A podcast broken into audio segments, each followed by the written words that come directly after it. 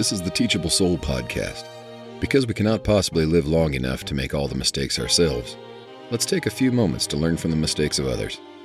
The Teachable Soul Podcast, where guests and listeners like you share stories of failure and teachable moments on the journey to success. Here's your host, Kat Daniels.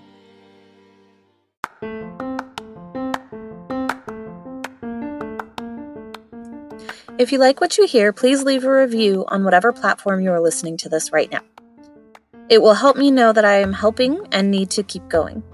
Please also follow along on social media. You'll find us on Twitter and Instagram at The Teachable Soul, or Facebook and LinkedIn. You can just search The Teachable Soul.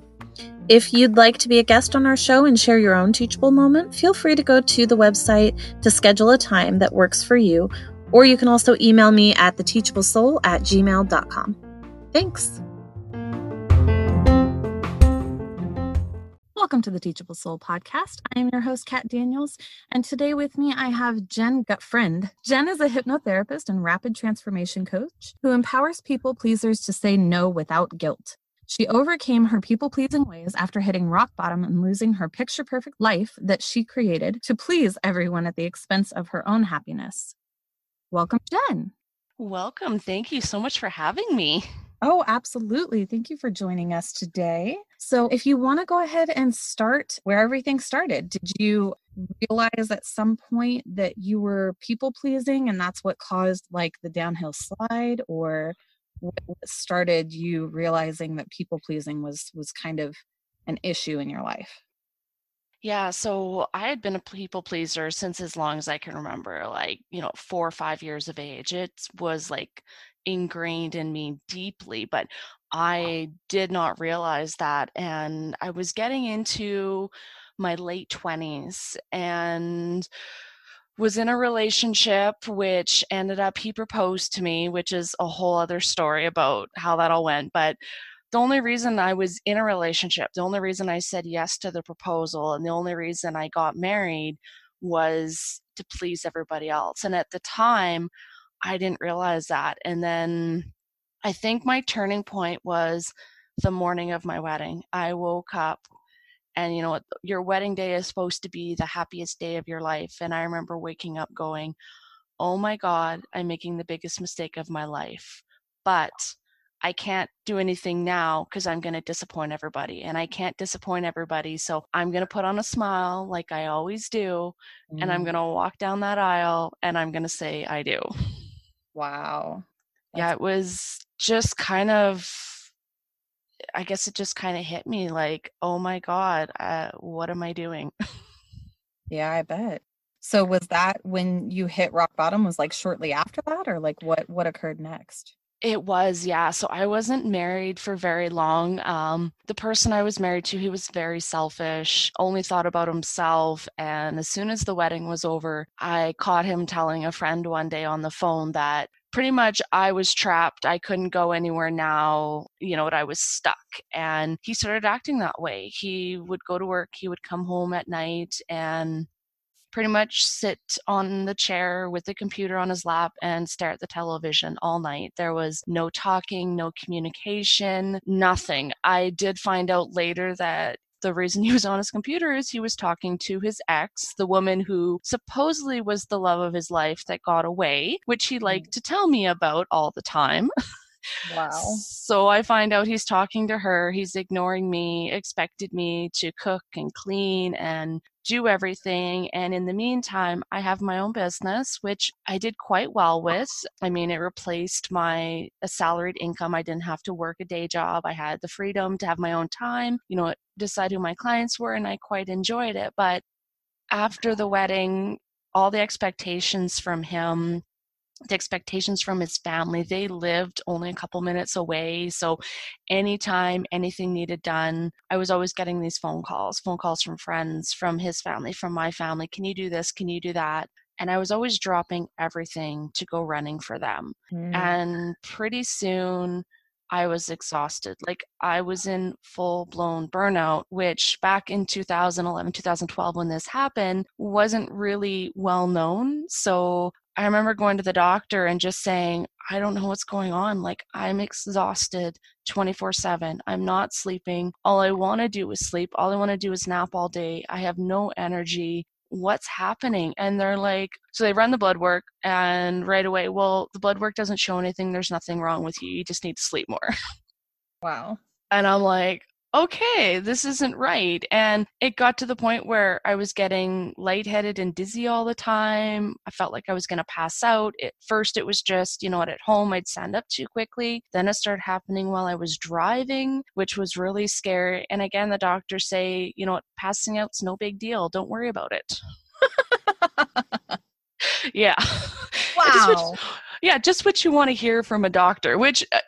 this is going to sound bad, but ironic, but that same doctor unfortunately died of a heart attack a month after he told me that. Oh my gosh, that's awful, so, but ironic. Yeah, I'm like, wow, okay. So I was miserable. This marriage was making me miserable. And now all of a sudden my health had hit rock bottom and I was sick all the time. I was so emotionally overwhelmed. I was unhappy and I just got to a point where I couldn't process it all. It just... felt like I had this weight on me that I couldn't contain anymore, that I just couldn't put up with the pressure, that I had all these expectations and all these people I was trying to please, and I just couldn't no matter what I did. And it was right around Christmas time that it just all kind of collapsed on me. I remember I took my husband home to my parents' house for Christmas, and my mom actually sent me home early because she couldn't handle me. She, I was just too much. I was so miserable and so upset that she's just like, I don't want to be around you. Go home. Wow. Yeah. And I'm like the happy-go-lucky person that everybody loves to be around. So for that, and it was just before that that I kind of decided that, you know, I think I'm ready to leave. I think something needs to be done.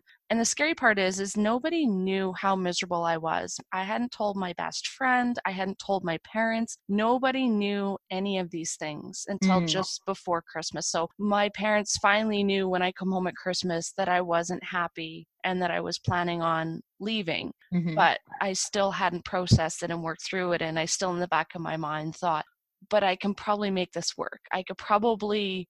if I did this better, if I did that better, I might be able to make it better. And I still had that thought in the back of my mind. Right. And that, because there was still guilt. I'd only been married in September and it was only December. So I'd only been married a few short months. So I felt like a failure, like a complete failure. It's like, oh my God, like I'm not even married a year and I'm already, you know, wanting to leave. What's going on here? Mm-hmm. So with everything that happened, it just got worse and worse and worse. And by the end of January, I just couldn't do it anymore. Like I literally was at rock bottom. I was so miserable. I was so upset. I just, I couldn't even think straight. I was literally a shell of myself. I was a zombie. I went through my day. I did what I needed to do, but there was no emotion. There was no happiness. There was just nothing left of me. And so the beginning of February twenty twelve, I packed up my things and I walked away with nothing. In my mind, it was either I had to walk away or there wouldn't be anything left of me. And if I had to leave everything behind to do it, I was willing to do that just to have that peace of mind and my sanity again. Right. Wow. That's, and, and you did it. I'm so proud of you for doing it in on, I mean, honestly, what was such kind of short amount of time, because when my husband and I first got married, so my husband's in the military and we only saw each other on the weekends for nine months before we got married. But then he was going to be stationed uh, across the country, essentially. And so we got married because we weren't ready to, you know, be done yet. We were like, okay, well, this is going well on the weekends. Get married. And then, you know, immediately after being married, that's, you know, he acted the same. And within a year, I had decided that he was, I mean, it took me a year, but I had decided that he was just a horrible human being, essentially, and I could not be married to him anymore um, because it wasn't just me that he was like uh, negative towards or whatever. It was, it was like life in general at that time, I felt. I mean, we've been married now for going on eleven years in March. So I pulled out of that and quit thinking that way. But I think that, I mean, I have another friend of mine who, you know, has experienced the same thing, that right after they get married, something switches and you know, their, their spouse starts acting differently. So what? Yeah. And I mean, with mine, he already wasn't a good person. He was already a selfish person. And I seen that. And it was funny because he proposed to me a couple days before Christmas. And in November, we were, um, had gone on a holiday with some friends. And the whole time he had just annoyed me. And all I could think in the back of my mind is, oh my God, why am I with him? Like, I need to break up with him. And mm-hmm. then I was kind of at a point where I was thinking about it. And that's when he proposed. And the only thing I can think of is, this is what my parents want. This is what my family wants. This was, you know what, in my family, to be the good girl, which I always strive to be, you get married, you have babies, you raise those babies. That's the expectation. Mm-hmm. So all of a sudden he was starting to fill these boxes, even yeah. though maybe that wasn't what I wanted. But at the right. time, I didn't realize that. Yeah. So how old were you when he proposed? I was twenty-eight. Okay.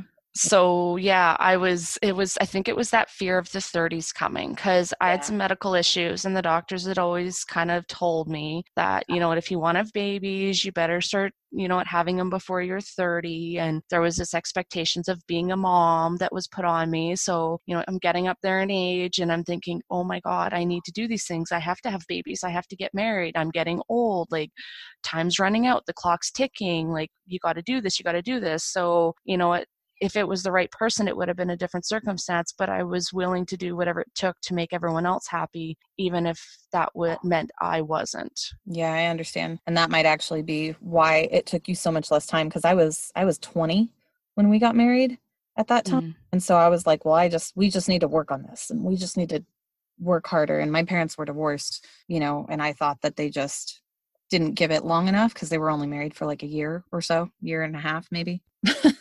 But I, looking back, I now realize that is clearly not the case. They, they gave it what they had at the time. Exactly. And mine yeah. was the opposite. My parents are still together and it's been almost thirty-nine years now. So in my family, like, especially my mom, to her, divorce is a dirty word. Like, that oh, yeah. is just not something you do, yeah. that you just work hard. Like, you know, marriage is difficult and you just need to work at it. And if you don't, then that's your own fault. And that's how I felt. Mm. I felt like a failure. Yeah, I bet. So after you left and you'd had nothing, where did you go? What did you do? Yeah, so actually that, there was still more to come, unfortunately. So I still had my business, but because of everything that was going on, I was starting to resent my business. And I started kind of reevaluating my life and realized that not just the marriage, but my business, my career choice, my, you know, my post-secondary education were all things I did to make others happy. I did things that I thought would please others. So here, yes, I had a great education and I had a business that was successful, but I realized I didn't actually enjoy doing the work. I actually quite resented it. So kind of with the one realization and kind of kicking the one thing to the curb, I realized that, you know, if I was going to do this, I had to do it all in or not at all. So I actually closed up my business within a couple months after leaving my ex-husband. I started reevaluating my friends.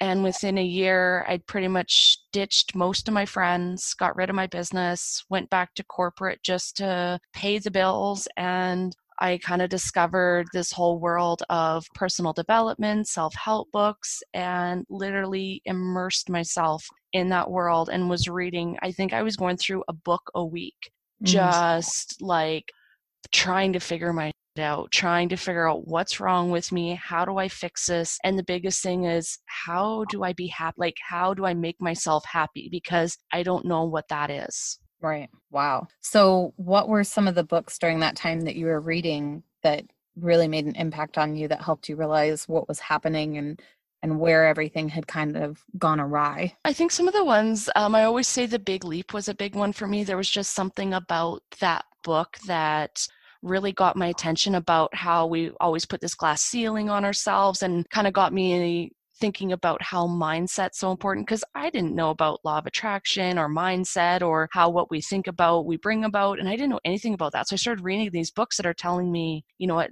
watch what you're thinking. And I'm like, what? And then uh, my aunt, who was actually really, you know, amazing part of my transformation, is she was there when I left and actually offered me up a place to stay, because that was one of my big downfalls with leaving, was where do I go? So I moved in with her, and she recommended this book called Boundaries. And that book just opened my eyes to how people treated me. I started to realize that what I thought was, you know, were friends, were people that cared about me, really weren't. They were only friends with me because I was always there for them, because I always said yes, because I was always the one that did things for them and that they could kind of push around and control and manipulate. And reading this book, I was just like, wow, like, look at that. I, I can't believe I'm doing this. I can't believe it. And I started kind of, I guess, running experiments and, you know, it's saying no to things and just to see people's reactions, or, you know, not being so people pleasing and not being so accommodating. And all of a sudden, these people that I thought were my friends started getting angry and started saying things about me. And, you know, even the person I thought my best friend, mm-hmm. she was the worst of them. Like, she started bad mouthing me to other friends, telling them that, you know, who is she becoming? What is she doing? You know what? She's gone off the rocker. She's going cuckoo and she's crazy, and just badmouthing me like horribly. And I was like, wow, like, how would someone who's supposed to be your best friend, how can they act this way towards you? Like, it was right. really hurtful, mm-hmm. but it was that realization I needed. And so, like I said, I gave up everything and I decided that, you know what, a life like this isn't worth living. So, you know what, I either have to give it all up from start from scratch, or I have to do something. And so I did. I gave it all up. I let everything go. And, you know what, in my thirties, I decided to rebuild myself from the start and finally do what was going to make me happy and build a life that brought me joy rather than one that brought everyone else joy. Right. Yeah, that's great. I keep seeing like something on Facebook that says something to the effect of manipulators hate boundaries. And mm. it kind of talks about how as soon as you start telling the people that you're doing things for no, that they'll that they'll basically do that. And it's because manipulators hate boundaries type thing. They do. Yeah. Yes. So much so, because they like people that don't have boundaries because they can take what they want. So as soon as you start putting up boundaries and they actually have to work, to them, it's just not worth it. They'll move on and they'll find somebody else that doesn't have the boundaries that they can work with. And this happens in relationships. It happens in friendships, even within family. Yeah. So quick question, whenever you started saying just like, no, I can't do that, I, I don't have like the bandwidth, or, you know, whatever you were saying, like, did they immediately turn, or did they just look yeah. a few times?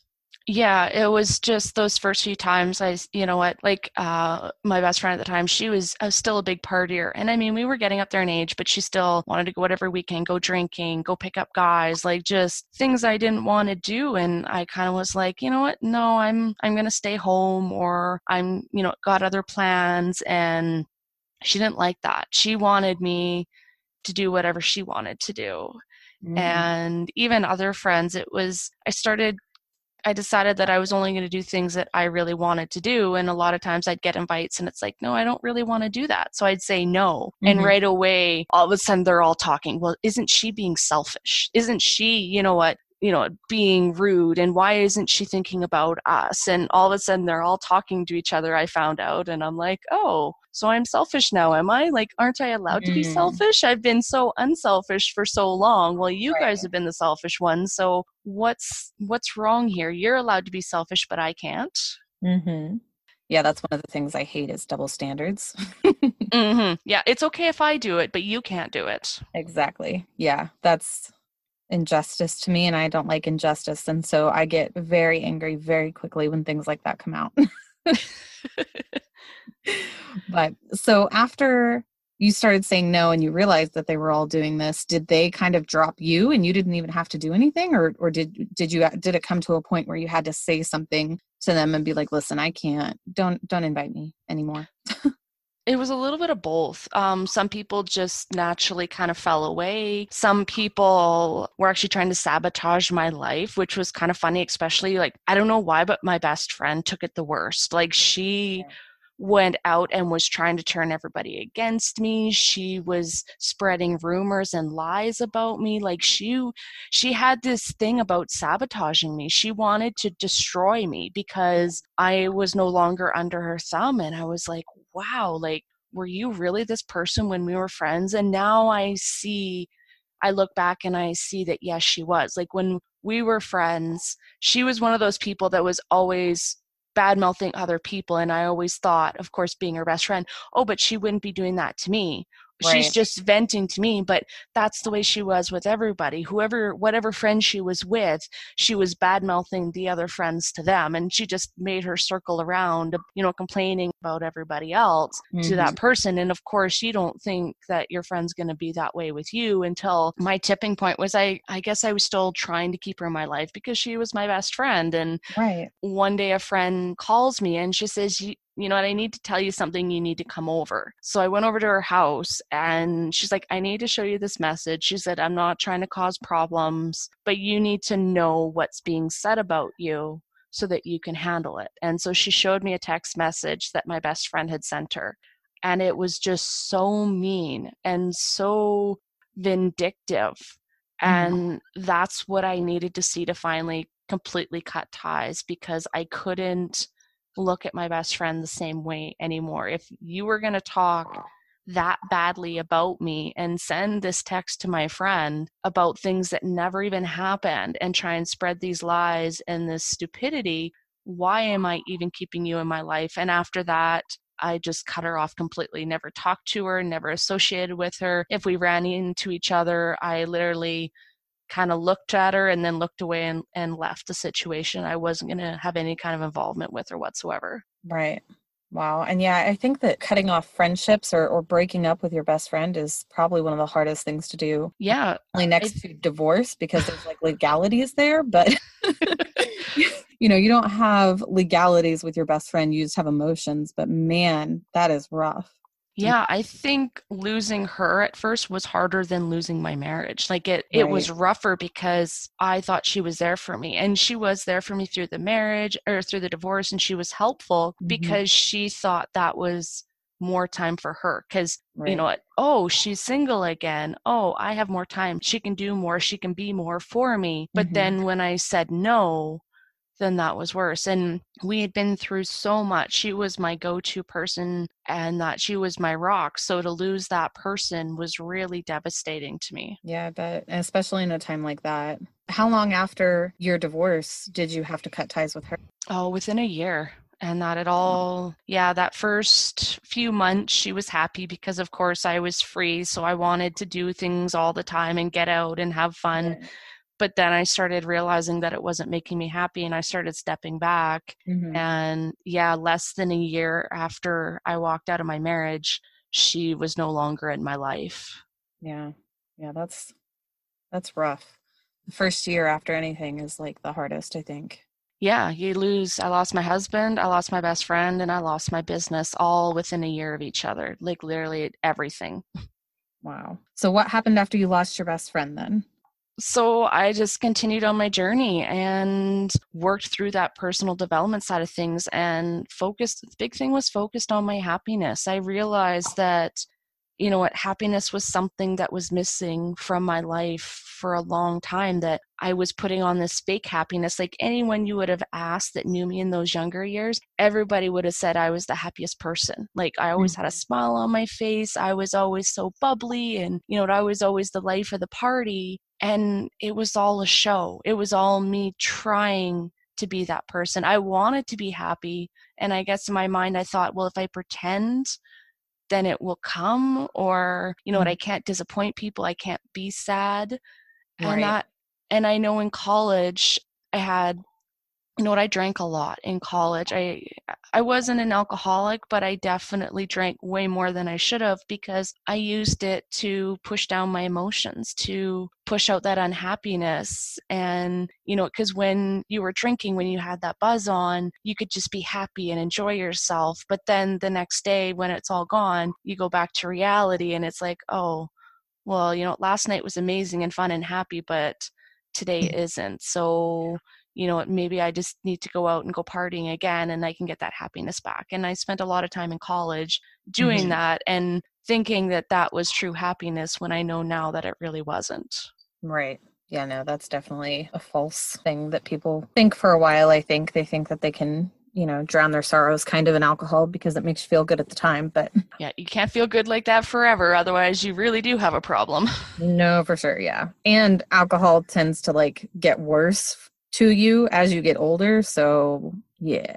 Yeah, exactly. Back then it was great because I never got hangovers. So, you know, and it wasn't an every night thing. So to me, I thought I had it in control. You know, two or three nights a week, me and my friends would go out, we'd go drinking. Right. I still was keeping, you know, my straight A's. I still was getting good grades. So in my mind, I thought everything was okay. Fine. Yeah. And that, yeah, of course. You're young. You, you want it to be okay. You don't want yeah. it to be a problem. So you yeah. convince yourself that there's nothing wrong with this. But yeah. now Everybody looking back, exactly. Now I look back and mm-hmm. go, ew. That was a warning sign. Yeah. So now you've lost your best friend and you're kind of going on your journey basically alone at this point, right? Did you, were you still living with your aunt or no? Yeah. So I was living with my aunt for a while, and then I ended up moving in actually with my brother and his wife and kids for a while. He worked away all the time, and my sister-in-law was raising two young children under the age of five by herself. And I needed, you know, it's a new situation, a new scenario. So I thought, you know what, best of both worlds. I can help her, they can help me. And mm-hmm. so moved in with them for a while and just started rebuilding my life.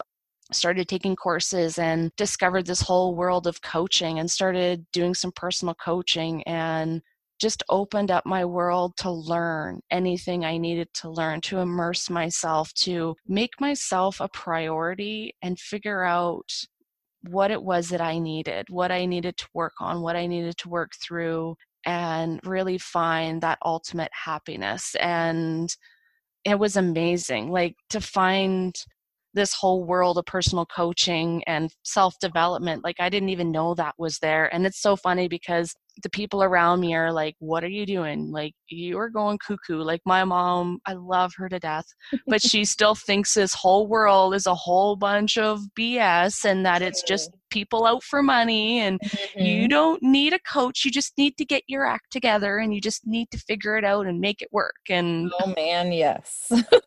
So for me to spend money on these other people to help me was funny, but yet after my divorce, she like forced me to go to counseling. Like after I left, she's like, you have to do this. Her and my aunt both, you know mm-hmm. what, strong arms me and said, you need to go talk to a counselor. You need to talk to somebody. Mm-hmm. And I did. And you know what? It, I, honestly, it was a good thing. It was a good start. Right. The only problem was, is you can only talk about your feelings so many times. It just felt to me like I was sitting down with a friend, you know what, yeah. putting all the garbage out on the table, saying, this is how I feel, this is wrong. But there was no real way of turning that around. There was no help to go with that. It was just, let's talk about your feelings, let's process them, let's maybe give you a little bit of advice to help you out, and then we're going to send you on your way and we'll talk to you next week.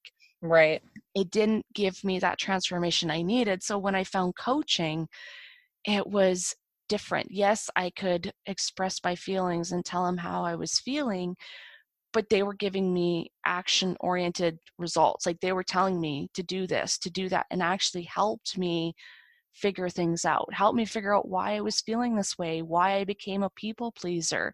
Um, I remember the first time I went to a hypnotherapist, I was just blown away. Like to go see a person and in one session, find out the exact reason why I was a people pleaser, that exact moment or a couple of moments throughout my life that created that belief in me that was so ingrained I didn't even know it was there, to find that exact moment and then to be able to go in and just rewrite my belief system to say, hey, you don't need to be this person anymore. Mm-hmm. And to come out of that session empowered to know that I didn't have to, and to be empowered to start saying no right away and without the guilt, because for me, that was huge. My mom, again, I love her to death, but she knew guilt controlled me.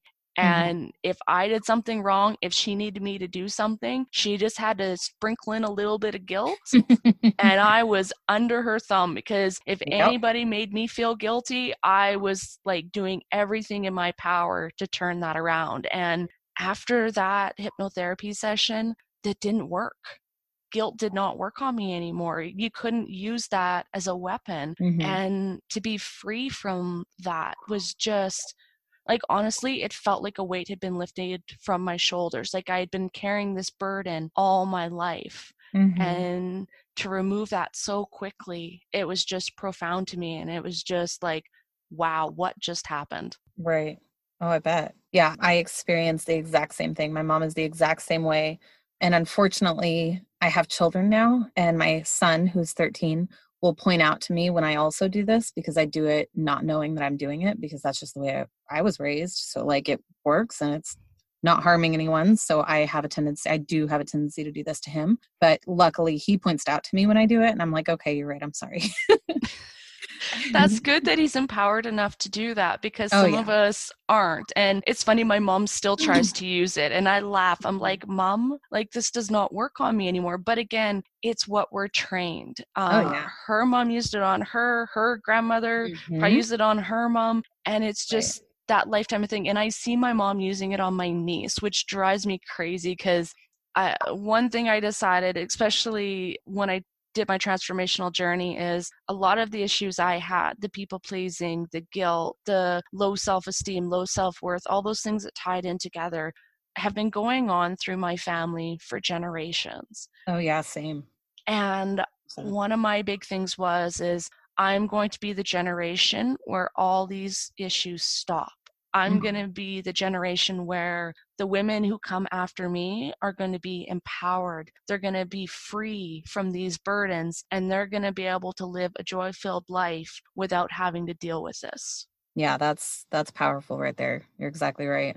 Yeah. So because of that, I really get on my mother and my niece. I, she, it's so funny. Everyone thinks she's my child. I swear she spends more time with me and is exact splitting image of me. Like she is so much like me. It's funny, but I I keep telling her, like, I am on her. Anytime I hear her say something about, you know what, I'm fat, or I'm not pretty, or I can't do this, or I can't do that, like those are not words that are allowed in her vocabulary. Mm-hmm. And I just am on that girl to make sure that she doesn't follow in my footsteps. And even if I have to, like I've told her mom and dad, like, you cannot say that to her. You cannot be that way to her. I have stopped my mom and been like, no, you are not not doing this to her, what you did to me. So right.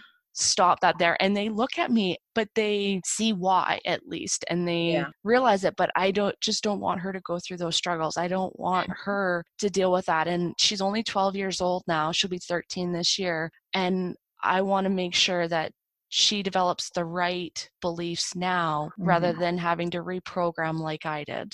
Yeah. No, I completely agree. I've got a six-year-old daughter, and my mom is very concerned with weight of everybody. And she she is very skinny, but she says all the time that she feels fat or or you know whatever. And I'm like, no, you're not. You can't. You can't even say that in front of Elizabeth, because I don't want her, my daughter. Sorry, her name is Elizabeth, but I don't want her to to copy or mirror what you're doing. Even like you're not allowed to be that way. around her. Exactly. And they don't think about it. Like, it's funny yeah. because my grandmother was the type that if you weren't a size zero, you weren't pretty, you mm. weren't acceptable. Exactly. And she literally starved her daughters, like limited their food intake. And so when my mom moved out on her own, she went the exact opposite. And all of a sudden she ate everything and gained a whole bunch of weight and mm-hmm. then felt bad about herself. Like my whole life was watching my mom diet and complain about her body and yep. not feel good enough. And so of course I'm going to pick up those beliefs from her. Mm-hmm. And that, so I'm like, no, my, my niece is not going through this. Thank God her mom has good body image, doesn't have those issues, and is has healthy body image. So at least at home, she's not seeing that. But there's still, it's not just your parents, it's everybody else that has a role in that child's life. Yep, absolutely. Yep. Yeah, my, I mean, we were talking before, but I think, yeah, we, we kind of had the same, similar lives. But yeah, so, so you went through, so when, how did you start hypnotherapy? Where did you get into that? Uh, so a couple of years ago, um, like I said, I had done a lot of coaching, seen lots of transformation, done some energy healing, seen, you know, lots of benefit from that. And then I'd started, you know, I trained as a coach myself, started working with other people, helping them. And then I don't remember how or where, but somebody was giving away some hypnotherapy sessions. She wanted to give back. And somehow I got these sessions and I thought, wow, like this is kind of cool. I've always been curious about this. Let's try it out.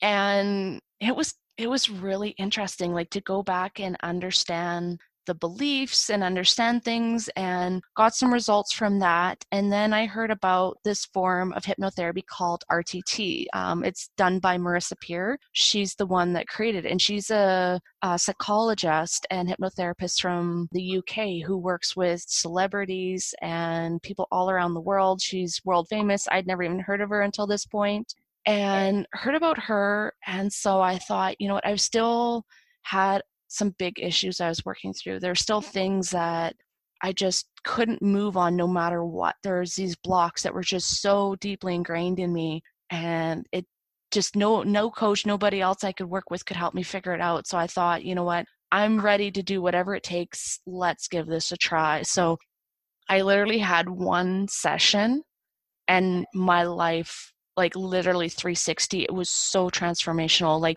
we were trying to figure out, it was all down to the feeling of I'm not enough, because everything in my life I realized came down to a belief at a young age that I wasn't enough, that I had to prove myself, that I always had to earn or earn everything, earn love, earn acceptance, earn mm-hmm. money, whatever it was. And it all came down to this belief. And so through hypnotherapy, we literally went back to the exact moment. And it's so funny because I went back to only two days of age, listening to my mom talk about how difficult her pregnancy was and how difficult my labor was and how difficult I was. So at two days old, I created this belief that I was difficult and I was trouble. And then later on in life at three, there was that feelings of not enough pop up again, because everyone's always too busy for me.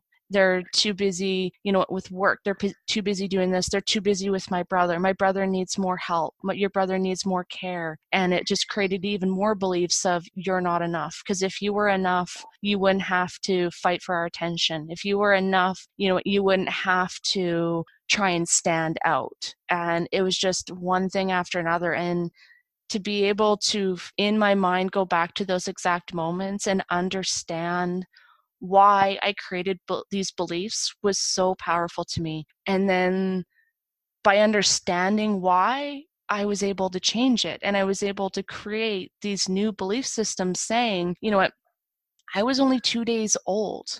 There's nothing I could have done. What baby is not perfect? Every baby is perfect. And I was a perfect baby, and it wasn't my fault that everyone thought this way. There was right. nothing wrong with me.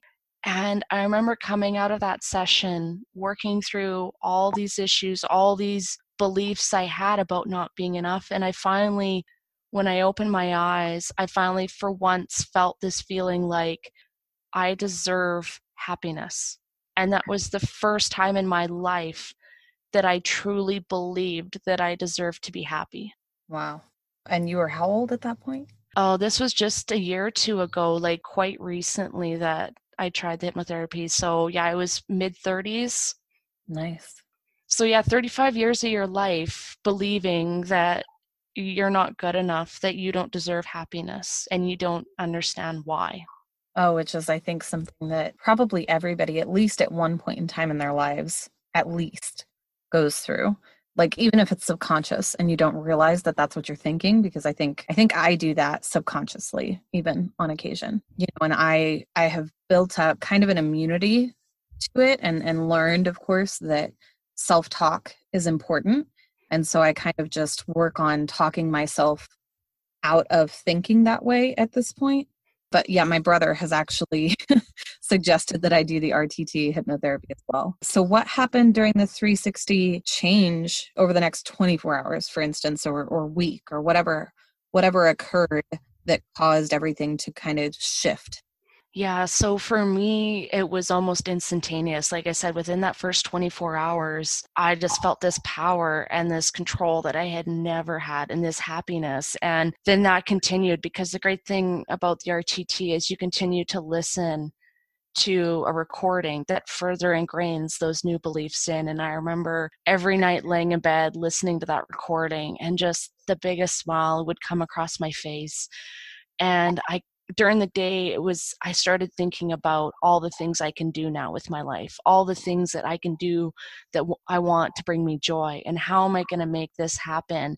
And how am I going to spread this joy? And it was just like, my whole mind opened up to this whole new world to me that I didn't even know was there, that I didn't think it was available to me. And it was like my brain was on overload. I've always been a thinker, but this time it was like the thoughts of what I could do. I had all these amazing ideas for my business, for things I wanted to do with my life, places I wanted to travel, you know, new things that I dreamed that I wanted. I remember I went and created a whole new vision board for myself because I just had all this stuff I needed to get out there, all these things that I had to do with my life, and I had to put them out there so that I could focus on them and put effort into them. And it was just my whole way of thinking just transformed from I hope I can do this to I can do this. Awesome.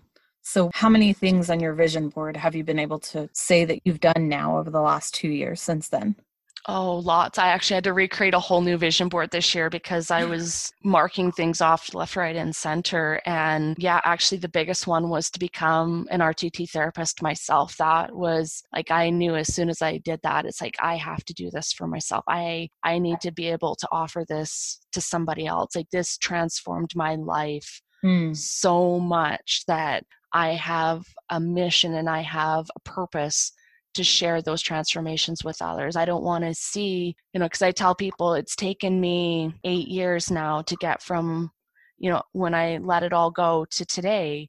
And it's taken me, it was baby steps here and baby steps there to get where I am. Mm-hmm. And I want to take what I've learned in the last eight years and I want to help women not take that long of time. I want women, instead of taking years to change and years to turn their life around and find their happiness and their power, I want them to be able to do that in months, not years, because everyone deserves that. And they shouldn't have to struggle, because unfortunately, if things take too long, we tend to give up. We f- feel that maybe this isn't for us. Maybe we don't deserve it. So my hope is that I can continue transforming women's lives so quickly that they see that it is possible for them and that they can make the transformations and they can find that happiness quickly so that they don't give up on themselves and on that life that they want. Yeah, that's awesome. And yeah, quickly kind of makes a difference in those instances. It really does. When you get, it's like anything, when you get a quick win, I mean, look at weight loss with, if people don't get those, you know, one or two pounds that first week, they want to give up. Whereas if they get that big loss, they're motivated to keep going. Yeah, absolutely. So now you no longer live a life of guilt or people pleasing, and everything has worked out and you're just fine. Of course. Yeah. Of course. Everything's perfect. Life is always perfect. No, of course. Yeah. Life is life. Life will never be perfect. Things still come up. I still have my things that happen. Like, I love my mom again, but she sometimes pushes my buttons, and I had to work really hard and struggled to put boundaries up around my family, but I did. Mm-hmm. But I'm human. Everybody's human. I still have things that come up. I still have beliefs that I didn't know were there come up that sabotaged me. And I honestly believe that no matter where you are in your life, things are going to come up. Things are going to be triggered. Things happen. I find myself all the time, like, I'll be working through something and all of a sudden I'll get this anger or resentment. And it's like, ooh, I was just triggered. Why am I triggered? Mm. What's causing that? And I mean, I still continue. Every month I do my own hypnotherapy. I do my own recordings. And every month I put a focus on something new, because something's always going to come up. Sometimes it's big things. Sometimes it's little things. Sometimes it's just a little annoyance that, you know, it would be nice to get rid of. But I think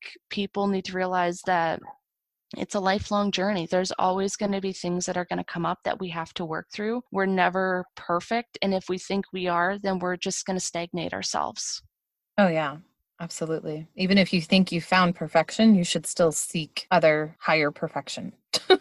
Exactly. Look at people like Tony Robbins and who else am I thinking of? Proctor. Why can't I think of his name? Bob Proctor. Guys like that. They even say the same thing, that they never stop learning. They never stop growing, that it's just part of their transformation. And that if you do, that's when you get stuck. Absolutely. Well, thank you so much for sharing with us. So if anybody wants to get a hold of you for any kind of coaching or hypnotherapy, maybe, where can they do that? Uh, so you can find me at live your remarkable life dot com or anywhere on social media at live your remarkable life. Okay. And where are you actually physically located? Do they need to be in person for hypnotherapy, or can you do something online? Everything I do is virtually online. I have clients all over the world. Oh, wow. Okay. I hadn't realized that you could do, how do you do hypnotherapy online? I mean, obviously uh, they just have to like see things, right? Video.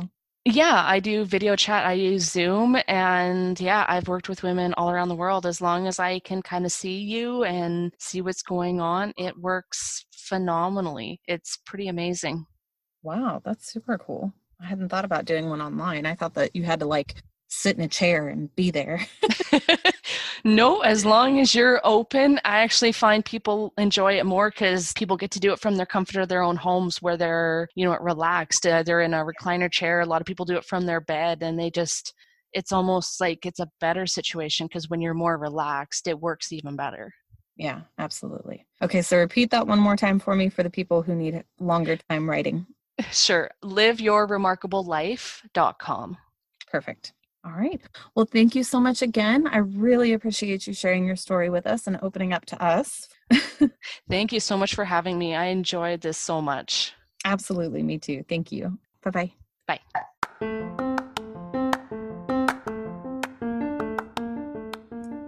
If you like what you hear, please leave a review on whatever platform you are listening to this right now. It will help me know that I am helping and need to keep going. Please also follow along on social media. You'll find us on Twitter and Instagram at The Teachable Soul, or Facebook and LinkedIn. You can just search The Teachable Soul. If you'd like to be a guest on our show and share your own teachable moment, feel free to go to the website to schedule a time that works for you, or you can also email me at the teachable soul at gmail dot com. Thanks.